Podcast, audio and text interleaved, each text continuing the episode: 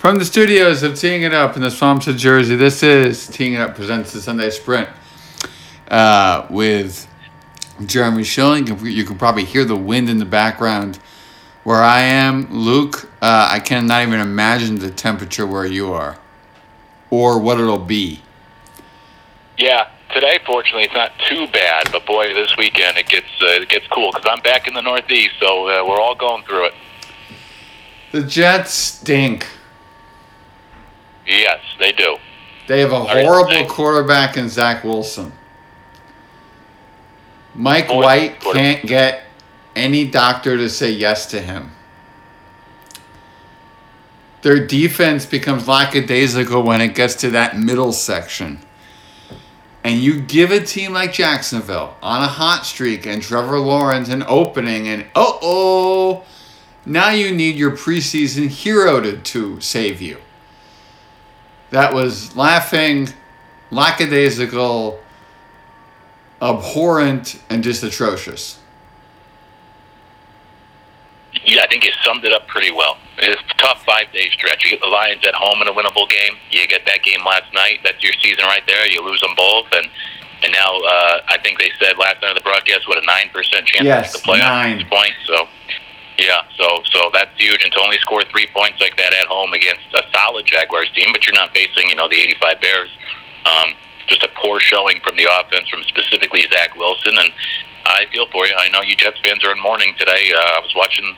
I was watching the coverage, uh, national media today, talking about it this morning. It's a, it was a poor display on national if you want to say TV on Amazon, but uh, something obviously needing to be done at that quarterback position moving forward. All right. Uh, that's that. And luckily, we're only two minutes into the podcast. Luke, uh, for those of you who don't know, is the voice of the Citadel. You were working, and I see that score of 33 to nothing against the Colts, and I'm like, oh my God, Luke is going to be so mad when he sees this. And then you have the greatest comeback in NFL history. So, Luke, walk me through your Saturday and take all the time in the world because the Jets don't deserve it. yeah, so uh, our basketball game tipped off at the same time that game kicked off. Uh, I went with the strategy of trying to block out everything. I put my phone on Do Not Disturb. I'm right. myself. I did not look at my phone for over two hours there. Um, I didn't go on ESPN.com during commercial breaks to check even basketball scores. Nothing. I had everything covered. I told my producer, don't say a word to me about the game. I don't want to hear it. Long story short, as the game's going on, I did not tell random people around me. Somebody showed up as I was going on the air for the pregame show. I did not have a conversation with this person before I went on the air in order to maybe we broach the subject of the Vikings and I can warn them, hey, I don't want any updates. As our basketball game's going on, this person sitting next to me just so happens to be sitting next to me for this game flashes they know they're I'm a Vikings fan. They flash their cell phone in my face during the broadcast while we're on air during the game, not a commercial and shows me that the Vikings are losing 33 nothing at halftime. And I was so pissed off for two reasons. Number one, this person blew it for me. And number two, that they were down 33 nothing at the half to the Colts at home when you could clinch the division. So, to fast forward and get through this as quick as possible, at that point, I lost interest. I even followed the game, the rest of the broadcast. I didn't care. And when I got off the air, I saw they were down 22 and I was in no rush. Usually, you rush home, you watch the game. I didn't. care. I was doing things. I was responding to emails. I, I thought yeah, this game's over. I get in my car, start in the fourth quarter. I throw it on the radio just because. And at that point, they scored to go down 15 with about 13 minutes left. And and I was thinking, without following the game and seeing how bad they were playing, I thought, you know what? There's still plenty of time. Maybe they can make something happen. Listened to the game on the way home. Got home with about six minutes left in the fourth quarter. Watched the rest of the game on TV, and then went back and watched it from the beginning. But I did not get the full experience of the up and downs of the, the full comeback as it was happening live, unfortunately. But I also was curious if I didn't know what happened and I started it from the beginning, would I have stuck with that game when I got home Saturday night, or would I have just said, forget this? Other games are on. It's 33 nothing at the half. Do I turn it off and find later on when I go online they actually won? So I don't know what my experience would have been, but I can tell you the whole thing was kind of ruined by somebody at the game Saturday, unfortunately, showing me the score at the half. But I'm glad they, they came back and won. All I know is that I was thinking about you constantly, and I hope that's not awkward. No, I appreciate it. I got I, when I finally looked back at my phone, I had all sorts of texts from people first mocking the Vikings and then saying like, "Oh my God, I can't believe they're doing this." So uh, It was just you know, like one thing led to another, led to another, and the balls bouncing and turnovers and this and that and the other, and it was just it was it was bizarre. It was absolutely bizarre, and it's almost like the defense sparked the offense and vice versa. It really, it was almost two games basically, and now that that that leads me to the fact that here here you are. My thing won't scroll. That's, says very kind timing. You face the Giants. The Giants basically need to win. That's just the story with the Giants. They need to win. And you're at home again. And you're facing a giant team that is helter skelter, can be really, really good in stretches and really bad in stretches. We know you guys, you can, you can, you can put up a, a bunch of points in a hurry because you just did it six days ago or seven days ago. So when you go on Saturday and you, you know, uh, one one p.m. game and you sit down and watch this thing, two Vikings obviously way better team than the Giants, but two similar styles in that they're streaky. Your thoughts on this game?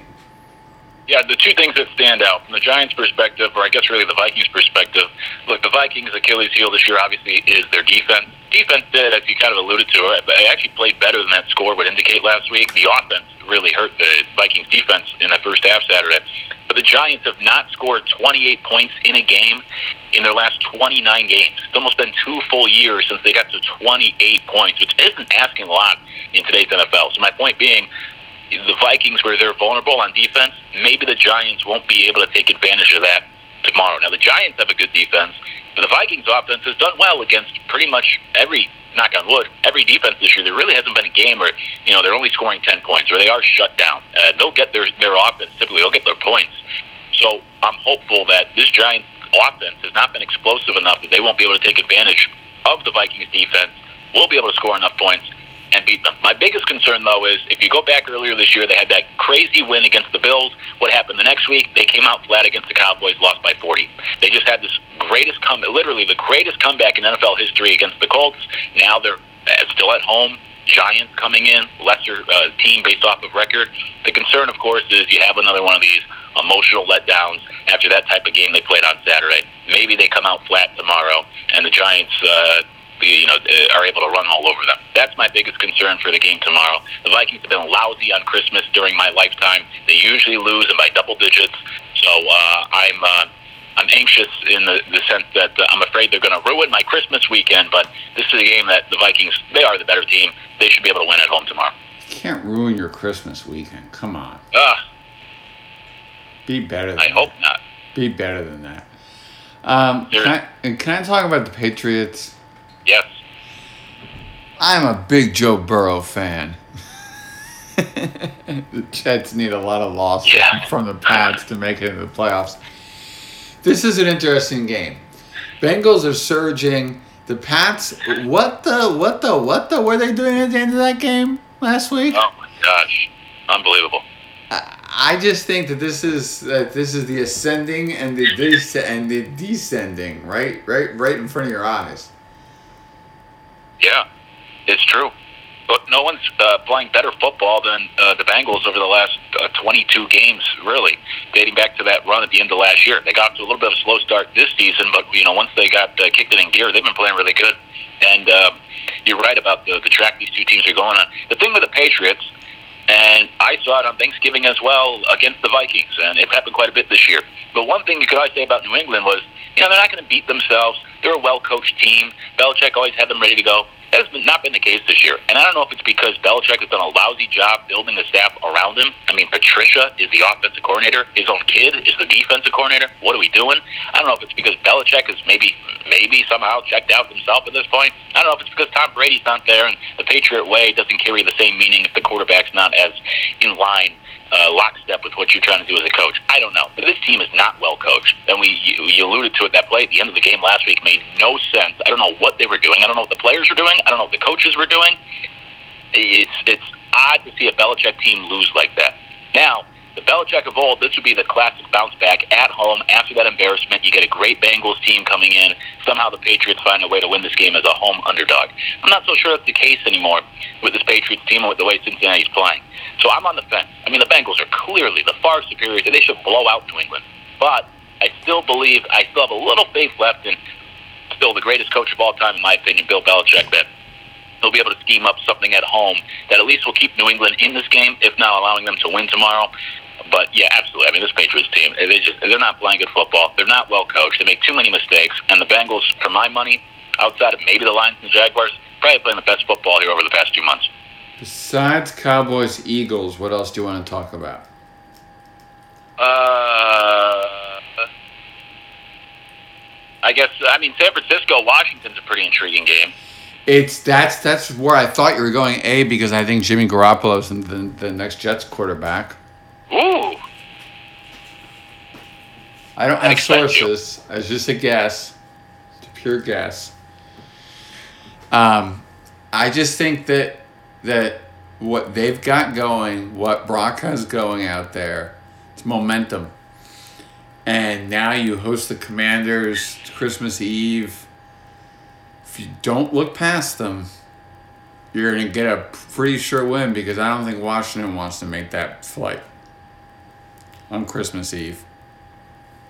yeah, So yeah. that to me is the very Christmas summational version of this. From the X's and O's perspective, why why why does that game intrigue you? Well, I mean, it's just big for for the playoffs and the seeding. Washington obviously needs to win. But what I find interesting is, is is the Brock Purdy angle at San Francisco because look, he's played really great the first two weeks. If you go back, and you rewatch, if you watch the games as they were happening, it's not to take anything away from Brock Purdy. I like him a lot, but I think it's more to do with the scheme. Uh, Shanahan scheming guys wide open. I mean, Purdy's not going out there and making these Patrick Mahomes throws where it's like, oh my goodness, how did he do that? He's throwing to wide open receivers. He's just making the right decisions. So eventually, you wait for the other shoe to drop. Maybe Shanahan is just such a great play designer that it, that's never going to happen. But you go up against a good Washington defense here that can get after the quarterback. So I don't know if Purdy's going to turn into a pumpkin tomorrow. I do think it happens at some point. I don't know if I trust him in the playoffs just yet. Right. This is a really good uh, challenge, even though they're at home. As you said, Christmas, right? There's some distractions for a road team going cross country, holiday weekend. But this is still a pretty good Washington defense. Uh, I'm curious to see how he does tomorrow against uh, the Commanders. Eagles Cowboys. No Jalen Hurts for the Eagles. For me, this is where the Cowboys cement themselves as a team to uh, be reckoned with in the in the playoffs. which is why I think I like Philadelphia in this game because everyone's on Dallas. You assume there's no way they can lose to a backup quarterback. Gardner Minshew. Yeah, I love Minshew. He's another guy. Big fan. Uh, I love a good backup quarterback. Um, so uh, I think Philadelphia could go in there and still beat Dallas tomorrow. But it, it, it's unfortunate. I mean, I shouldn't say unfortunate because I like to root against the Cowboys. I'm glad they blew that game last week. But boy, if they beat the Jaguars last week, this game is a lot more interesting. Now, the Eagles need to win just one of these last three games to lock up the one seed. Eh, They can afford to take it easy with Jalen Hurts. And so this game lost a lot of its luster last week. You assume Dallas at home after that embarrassment will bounce back, but um, you know, not so fast, my friends. In the word of Lee Corso, I think Philadelphia can still go in there, and even with Gardner Minshew, uh, may still be the better team tomorrow. We shall see. Luke, we're getting to the end of our radio program. Aww. I know. Your game of the weekend. Ooh, I'm gonna say, man, uh, I guess, eh, I guess I'll say San Francisco and Washington. I don't know, something about that. Wow. game. Wow. Wow. Hey, hey. Yeah, I don't think it's the Cowboys Eagles. Interesting. Okay, it's a CBS game, rare one of those cross flexors. Um, you know, I just want to shout out Franco Harris's family. Um, Yes. Rest in peace, immaculate reception, fifty year anniversary. He passed it away. All the all the, all the best to that family. Um, Absolutely. that's not my game to watch. Uh, that's that's not my game of the weekend or sleeper or game to watch golf during. I just want to make sure that I did that. Eagles Cowboys stays that way for me. My sleeper game is Texans Titans. No Ryan Tannehill, and the Texans have been giving teams problems. Those were a lot of T's in that stretch, Luke. Yeah, that's a good one. That probably should be the choice, but just to be different, I'll say Las Vegas, Pittsburgh. Yeah, just two boring teams, two teams under 500. I don't really care. No, no, no. That was a sleeper game, Luke. Oh, sleeper game. Oh, then we're wait. Well, then we're different on that. Uh, Pay attention to the show you're you're participating in, Mr. Morrow. sleeper game. Give me Buffalo, Chicago. It's supposed to be like minus eleven. Chicago's an eight and a half point underdog at home. I don't buy it. I think this is a close game. I, it could be a high scoring game, even with that weather. Josh Allen, Justin Fields running all over the place. Buffalo, Chicago. Even though you have a three win Bears team, I'm interested. I think that could be a fun game tomorrow. Uh, mine is Packers Dolphins on Christmas. Is my is, is, is sorry, my my game. That's golf during. There's no golf, but my game to watch it during is Packers Dolphins. Miami Interesting. uh, rules. The Packers stink. yeah, let's go Dolphins. End the Packers season. On, on, so that'll be a nice Christmas present. Would that end their season, by the way, officially? Yes. Yep. What will happen with Aaron Rodgers? Yeah. He is he has seemed tuned out at times this year. Unemotionative, lack of emotion on the sidelines. I agree. Um, interesting.